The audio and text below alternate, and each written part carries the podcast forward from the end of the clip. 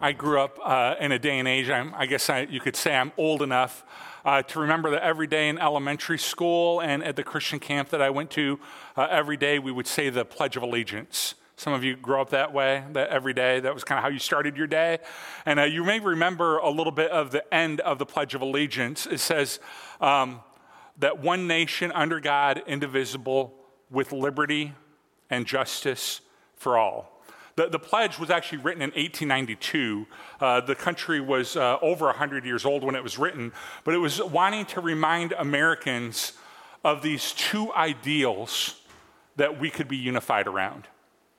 One of which is liberty, that every single person, regardless of race, regardless of gender, regardless of their economic position, that every single person in this country would be free to pursue their dreams and to pursue the life that they want to pursue, and to live the life that they want to live. That freedom was to be valued over everything. And the second idea was justice for all. That if a crime was committed against you, or if your freedom was impeded in some way, if someone hurt you or took away your freedom unjustly, that our nation would cry out for justice for all. That freedom and justice, these were the two big ideas that the writer of the pledge wanted to remind us of that our nation was built on, that we want freedom and we want justice. Those are the two things we can unify over as Americans. And here's what's happened in our country. We have become so politicized. Have you noticed every single issue, whether it's a moral issue, a spiritual issue, or an economic, every single issue is politicized. And instead of liberty and justice for all, these new ideas have taken over. These politicized ideas have taken over. Like a politicized ideal, instead of liberty and justice for all, a politicized ideal is victory. You hear it all the time in our culture that you need to be defeated so my political party or my side or my whatever can prosper. It's victory.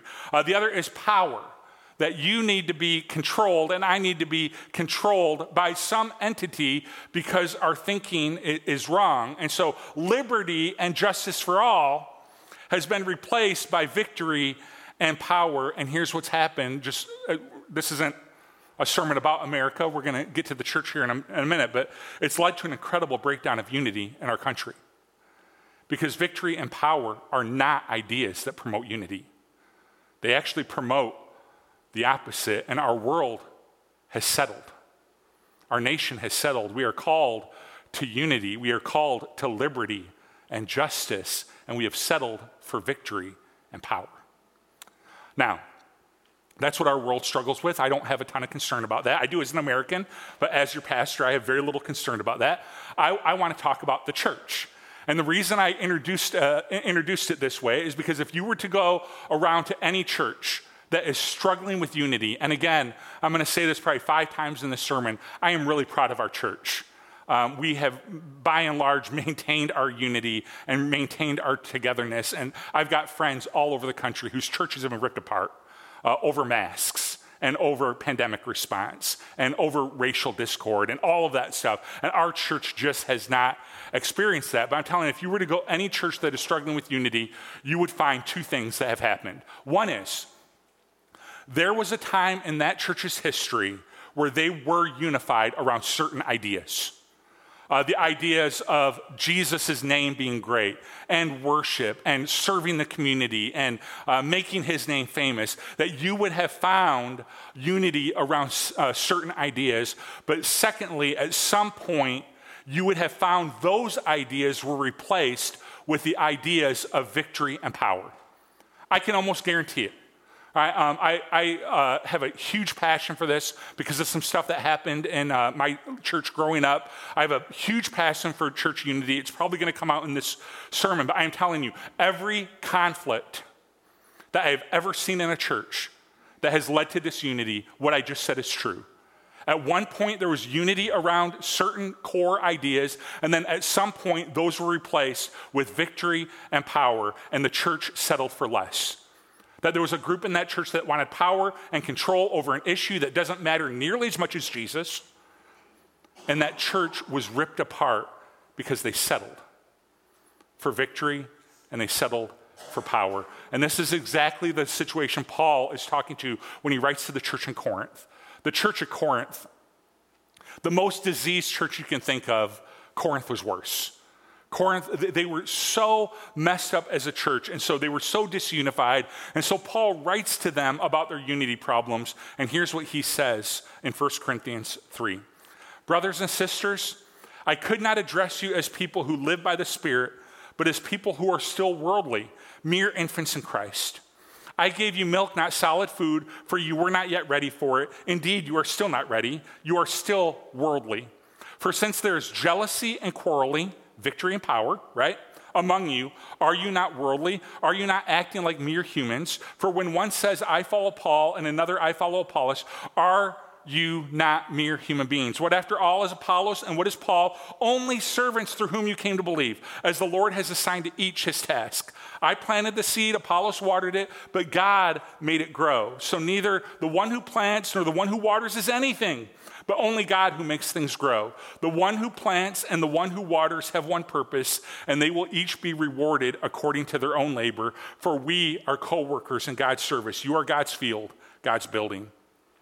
By the grace God has given me, I laid a foundation as a wise builder, and someone else is building on it, but each one should build with care. For no one can lay any foundation other than the one already laid, which is Jesus Christ. If anyone builds on this foundation using gold, silver, costly stones, wood, hay, or straw, their work will be shown for what it is, because the day will bring it to light, and it will be revealed with fire, and the fire will test the quality of each person's work. If what they have built survives, the builder will receive a reward. If it is burned up, the builder will suffer loss and yet will be saved, even as one escaping through the flames. Don't you know that you yourselves are God's temple and that God's Spirit dwells in your midst? If anyone destroys God's temple, God will destroy that person. For God's temple is sacred, and you together are that temple. So I want you to hear some of the ways that Paul describes this church. He said there's quarreling, there's division, there's jealousy, there's fighting amongst you. And here's what is true. The church's ability to shine light in their community, according to Paul, is directly related to their ability to be unified. So a church's ability to be effective in their mission, the church's ability to shine as light, as bright as they can, the church's ability to do that is directly tied to their ability to be unified. And I'm telling you, we've been really blessed here at our church on this issue, but I'm telling you, the church across the United States has taken a hit on this big time. There have been churches that have been fighting all through the pandemic about should we or should we not wear masks? Should we or should we not have move services online only? Should we or should we? And there's just been one fight after another in so many churches across the country.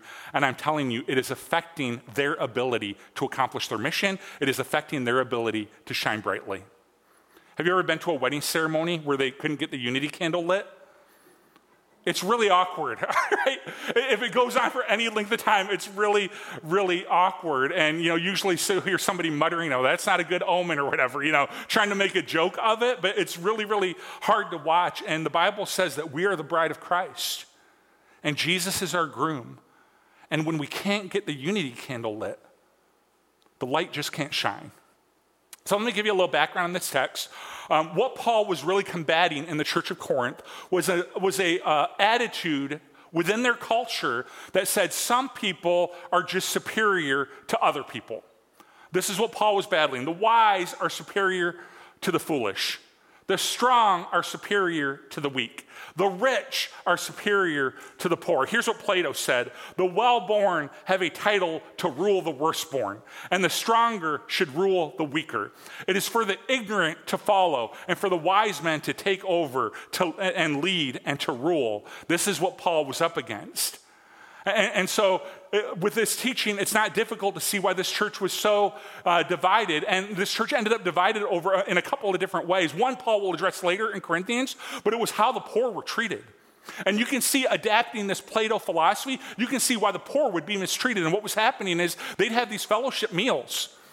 And then they'd say, well, the rich are superior to the poor, so we're going to let the rich be seated first and get their food first, and then the poor were left with scraps.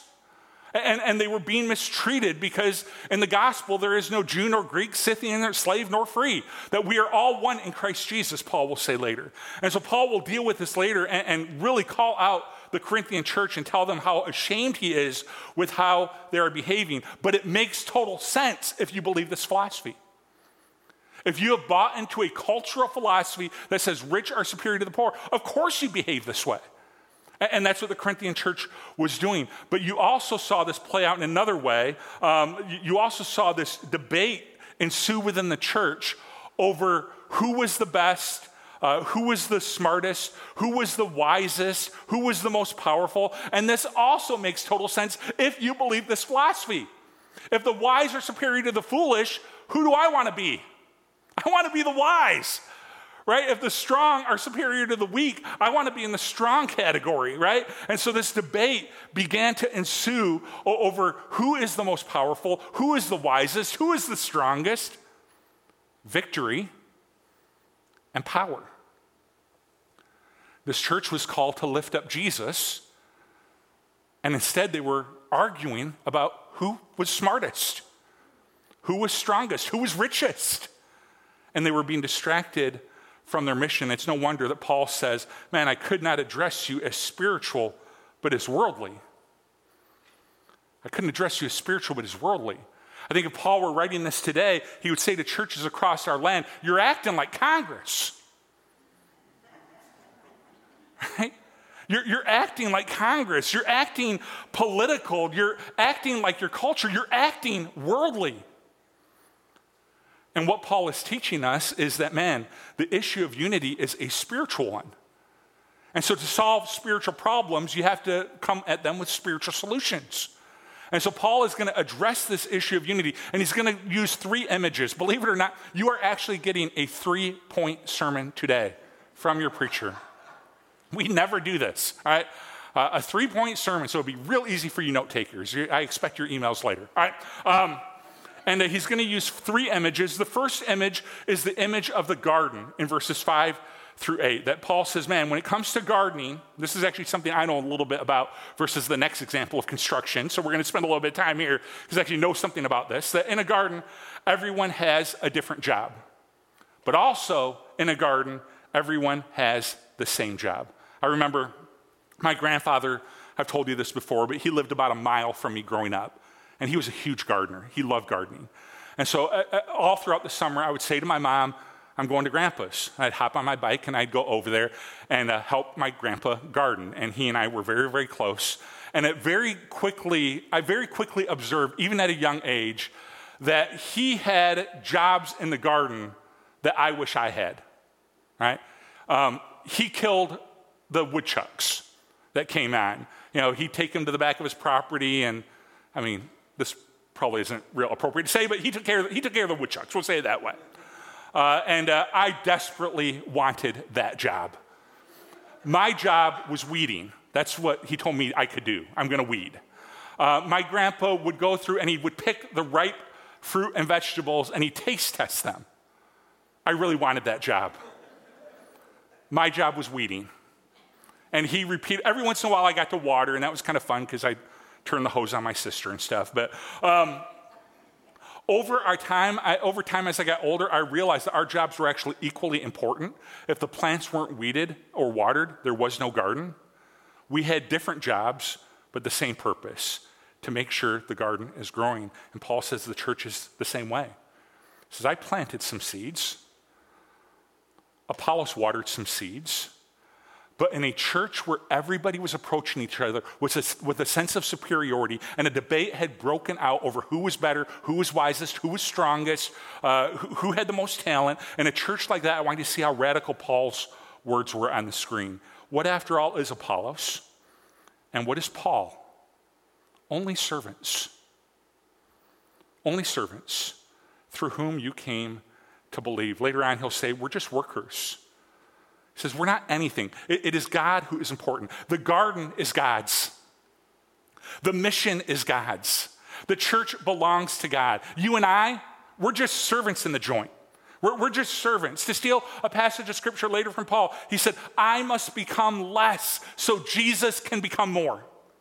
I must become less so he can become more. And Paul recognized something very important in this teaching. A lot of conflicts happen in the church, and a lot of conflicts happen in our relationships when we approach people with a spirit of pride.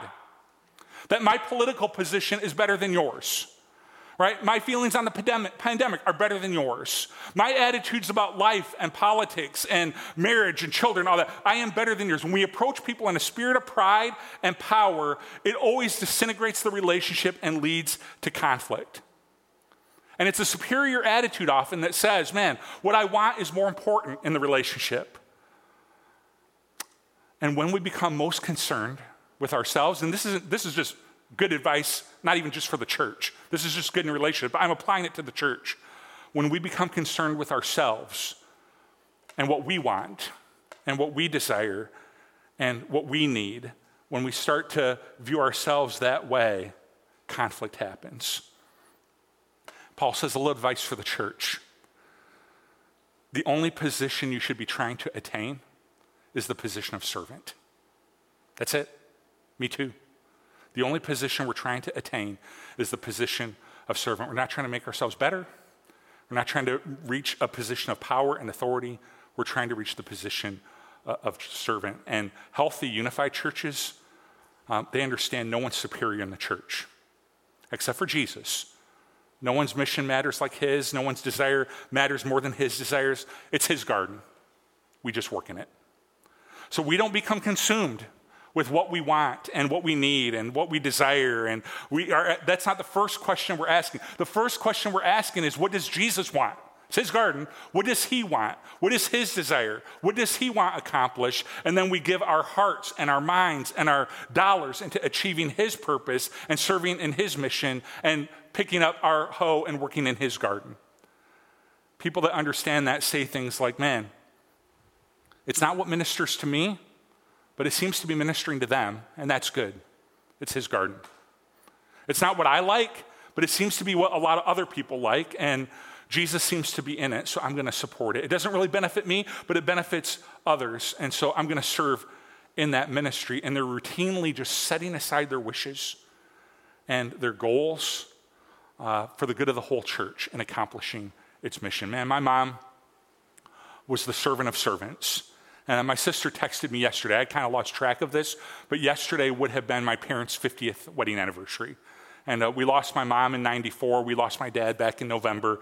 And so she and I were just kind of texting back and forth yesterday, remembering some things. And my mom was a work behind the scenes person. She loved to send notes and make meals and do stuff for the potluck and just serve people behind the scenes. And my dad was a more outgoing, kind of out front person. As a matter of fact, even when he passed away at his nursing home, when my sister and I went to pick up my stuff, everybody at the nursing home was like, we loved your dad.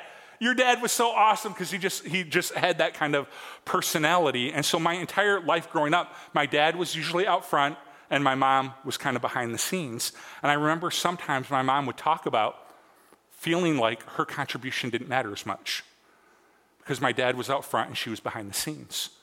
And I've said it a million times, but I think she would have been shocked. When she passed away, 500 people came to the funeral. I didn't even know we knew 500 people. They came to the funeral and they told stories about cards they had received and letters and meals she had made. And it would be easy to spend your life fighting for what you want and trying to achieve power and trying to be superior. But a life dedicated to serving God is never, ever a life wasted. It's just not. It's actually a life lived to its fullest potential. It's the image of the garden. The next image is the image of the construction site. I know very little about this, but we're going to walk through the text together and try to work on it together. But I do know this because I watch a lot of HGTV, that if you're building a house, you better make sure you got the foundation right? And the church is the same way. Paul says that as an expert builder, and Paul views himself as an expert builder in at least church, that as an expert builder, he wanted to build the church on the only foundation that matters, the Church of Jesus Christ. And remember, the main issue in Corinth is that people are trying to build the church on their desire and their philosophy of their favorite wisdom teacher, and it created a ton of division and a ton of conflict. And he says, man, what you need to know is that when Jesus comes, he's going to expose that for what it is, which is, in Paul's words, wasted work. He says, if you're not spending your life trying to make the name of Jesus great, if you're not spending your churches, if that's not your philosophy of your church, it's trying to make his name great and to make his name known and to reach people for him. He says, if you're trying to build on some political philosophy or some cultural philosophy or some wisdom teacher philosophy, Paul says, that is going to be shown for what it is. It's going to be destroyed when Jesus returns. And he makes this really interesting comment. He says, you'll be saved because you gave your life to Christ. You'll escape the flames. You'll be saved. But what you built your life on and what you built your philosophy around, many people will not be saved because of what you invested your life into. So he said, you'll be okay because you know Jesus. But if you're building your life on this other stuff, Paul says it's kind of wasted work, and we don't want to waste our work. We want our work to matter. We want our work to be important. And the work that really matters and most important, especially in a church setting, is to make the name of Jesus known and to make the name of Jesus famous and to welcome people into a relationship with him. You might not know this, because I get to meet with people kind of individually pretty often. But what I know about this place is that we have people from every background you can imagine in our church. I love it. It's one of my favorite things about our church. We have people that were raised Catholic and Lutheran and Baptist and charismatic and non-denominational. And we gather every Sunday and we're unified, not because we agree on everything doctrinally. I think if you were to dig very deep, you'd find disagreements in this room. It's not because we all agree politically. I know that's not true, right? Every once in a while, somebody says, your church, they're all Republicans or they're all Democrats. I'm like, you don't know my people. Quiet your mouth. I know my people. And I'm telling you, they're not all one anything. Right? We have a wide variety of beliefs and attitudes and political affiliations in this room. Some of you are libertarians. Right? You've rejected both Republicans and Democrats, right?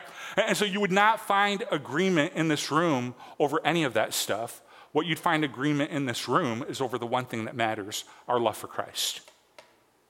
And worshiping him, and making him known, and making his name great.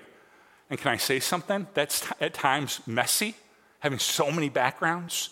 It's at times messy, and it's sometimes confusing, but above all, it's beautiful. It is. It's beautiful that a person can be from a complete blue-collar background like me and walk into this room and worship, and a person can come from extreme wealth and walk into this room. Somebody can come in as a Democrat. Somebody can come in as a Republican. Somebody can come in as a Baptist. Somebody can come in as a Catholic. Somebody can come in from all of these backgrounds and say, these people love the Lord, and I want to join them, and I want to worship with them. And that is a beautiful, beautiful thing. And we have a desire as a church to be that place, to see Jesus at the center of everything that we do. And I know there's a lot of marriages in this room that feel the same way.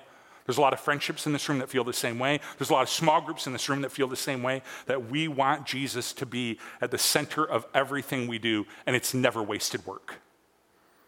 That is work that when Jesus comes, he will look and he will say, we preached this at my mom's funeral, actually. Well done, good and faithful servant. You gave your life to what really matters. And yeah, you may have a side job or a day job, but you know that your real mission is exalting Christ, worshiping him, and making his name known. And that is never, ever, ever wasted work. You know what one of the problems is with conflict? And this is where I get really passionate. I'm not going to yell.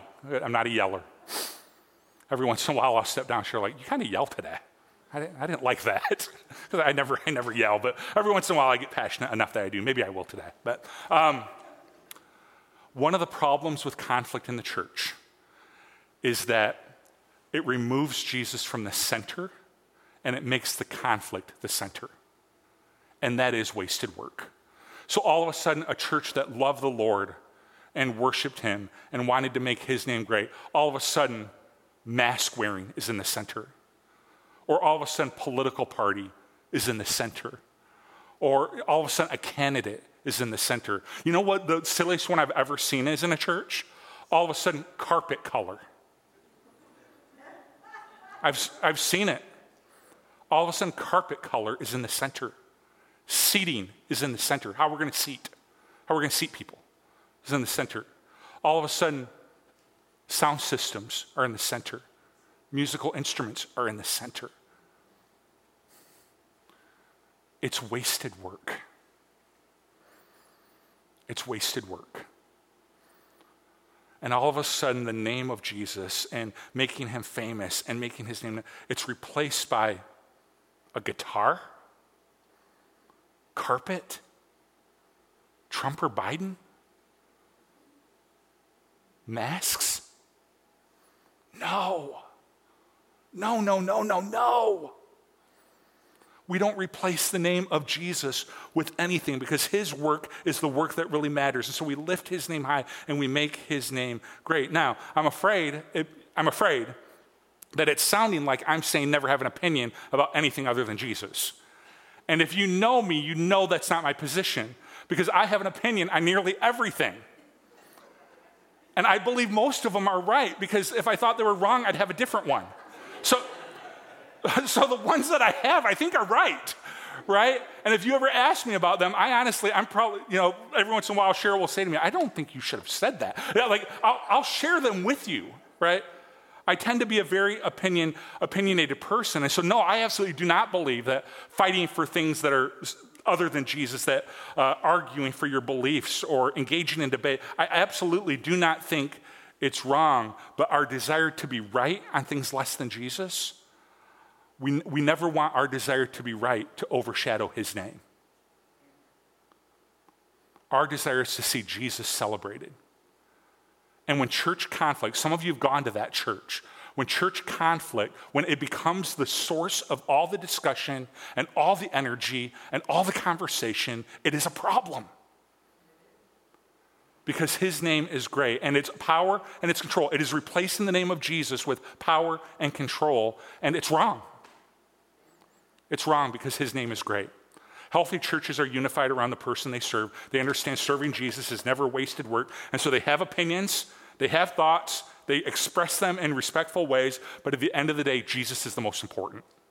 All right. The third image that Paul talks about is the image of the temple. And this is the part of the sermon that Paul shares, what it looks like when churches get this right.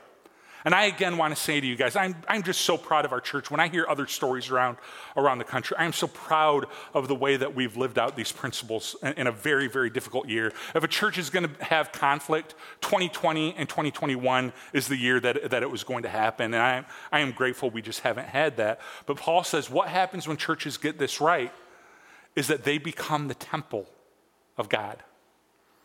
Now, here's what he means by that. In the first century, if you were walking around a community, you would know where the temple was. And you would be walking along with your kids, and your kid, what is that building over there? Like, that's where God lives. That's where God is. That's where he's housed. That's where he is. And Paul is making this amazing claim that when churches get this right, they become God's temple. And we're not talking about 1306 North Stanley. Right? There's nothing sacred about this room. You understand that, right? We're not talking about the church building, all right? The new temple is not the building. The new temple is the people. It is God's people coming together to worship him. He says when churches get unity right, when churches get love right, when churches get serving one another right, they become that community of people. They become God's temple, and people see God in us. They see God living here. They see God's name being made great. Right. And the Bible repeatedly gives us examples of this. Let me give you one from Matthew 18. In Matthew 18, Jesus is articulating what happens when you have a conflict with someone within the church body. All right. So again, we're never going to express that it's wrong to have opinion and that it's wrong to make that opinion known. We always want Jesus to be the priority. But Jesus says, let's say you get into a conflict with someone. What should you do? And Jesus' advice is, first, this is real radical for our culture, go to them individually. We don't post about it on Facebook or Twitter or Instagram or any of that stuff. We go to them individual and be like, hey, you hurt me. That hurt my feelings, all right? And you work it out. If you're unable to work it out, then you take 2 or 3 witnesses with you, and they say, hey, they saw it too, and they just want to articulate to you that they thought it was wrong when you did that, so now we're going to try to work it out, the 3 or 4 of us. And then if that still doesn't work, then Jesus says, then you take it to the church, and you allow church eldership and leadership to help restore the relationship. But then Jesus says this, here's what you need to know. Where 2 or 3 come together in my name, there I am with you. So he says 2 or 3 people could be gathered in a room, loving the Lord, trying to work out a conflict. And Jesus says, that becomes my temple. That becomes my temple. I'm there in that moment. And people can point to that meeting and say, man, I don't know what they were talking about, but like, God was there. And he says, the same thing can be true of us in this room. There were times during COVID we had 2 or 3 people in this room, right? There was actually one time that we had, this is going backwards, there was one time we had one person sitting in the back row, one person in the room. And she came up to me after church and she said, I felt like you were preaching directly to me. I said, I was preaching directly to you. You are absolutely correct.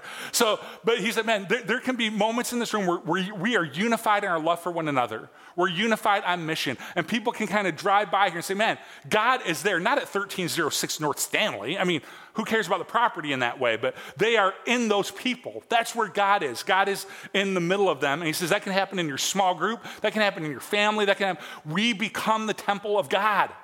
We become the temple when we achieve unity and we achieve love and we serve one another and we stay on mission. God's like, that's a home I want to live in.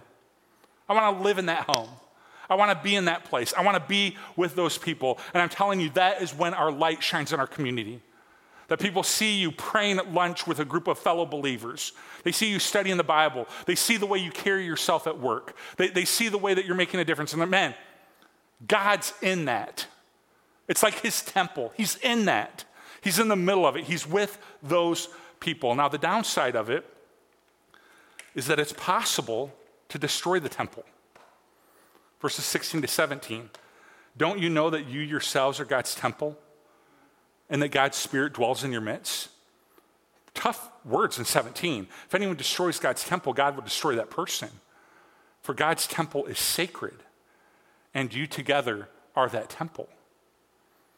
I've seen people use that verse to describe like why people shouldn't bring like water into the sanctuary or whatever. No. That's a silly interpretation. He is talking about the community of people, the body of Christ coming together. And he says, man, when there's conflict in the church, quarreling, fighting, jealousy, when it runs rampant, God's home and our witness, and to a certain extent his name, they take a hit. That we and God's name become less beautiful to this world. And instead of looking at the church and saying, man, God is in them. God is in them. Instead, they look over and they say, I would never be a part of that. And that's some of you, you haven't been in church in 15 years because of it. Because at some church, at some time, a group of believers, instead of exalting the name of Jesus, they replaced Jesus with fill in the blank, and there was quarreling and conflict and power and control, and you were like, I'm out. I'm out. I don't want to be a part of that. And you stumbled onto this group of believers here, and you came into this place, and you met this group of people, and by God's grace, we will never be that.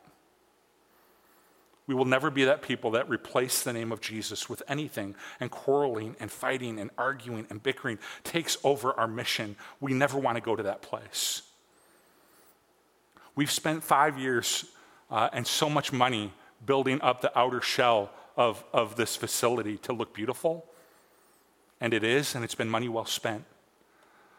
But let's make sure the spirit of our church stays beautiful as well. Amen? That the Spirit of Christ is in this place. We don't want any wasted work where we have replaced the name of Jesus with something that is less than. So today we gather together as we're getting ready to move forward as a church. We come together and we kind of draw a line in the sand. We're here today and we say, man alive, We are going to be a church that is unified. We are going to be unified in the person and name of Jesus Christ. We are going to be a church, a gathering of people that makes his name beautiful to the people of this world. Our world has settled. There was a time, I don't know for sure when it would have been, but there was a time where liberty and justice for all, they were like the most important thing. But we have so politicized. And now victory and control, they are the most important things. The world is settled. We never should. Because we're actually unified over something even greater than liberty and justice for all. Those are great ideas, but we are unified around the person and work of Jesus Christ. And that's worth giving our life to, that's worth giving our time to, and that's worth keeping in the center in all times and in all ways. We're going to receive communion together, the one that our unity is based on.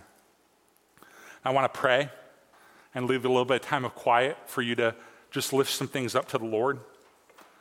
And then I'll come back and we'll receive communion together as a church family. Let me pray.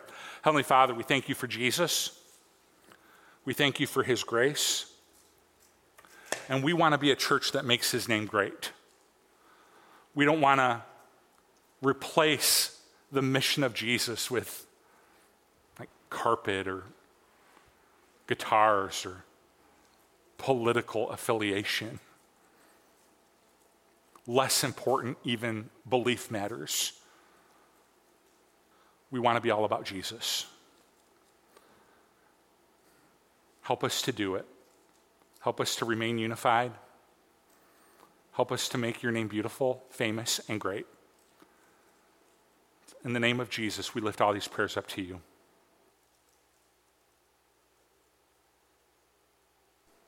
It's in the name of Jesus we pray. Amen. His body given for you, his blood poured out.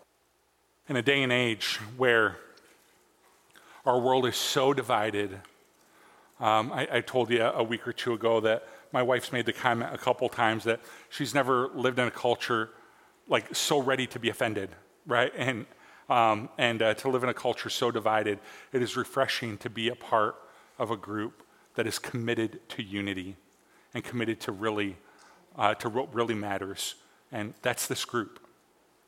That's this group of people. So I'm thankful for you. We're excited to be trudging forward. Next Sunday's going to be a little bit different. I'm going to have two of our elders, Pat Owens and Travis, on the stage with me for 10, 15 minutes, and we're going to talk about the last year and some things that we learned and some things that we're grateful for. And then you'll get a shorter message out of me because of that. So next Sunday should be fun. Want to welcome you back. You have a great week ahead of you. God bless. You're dismissed.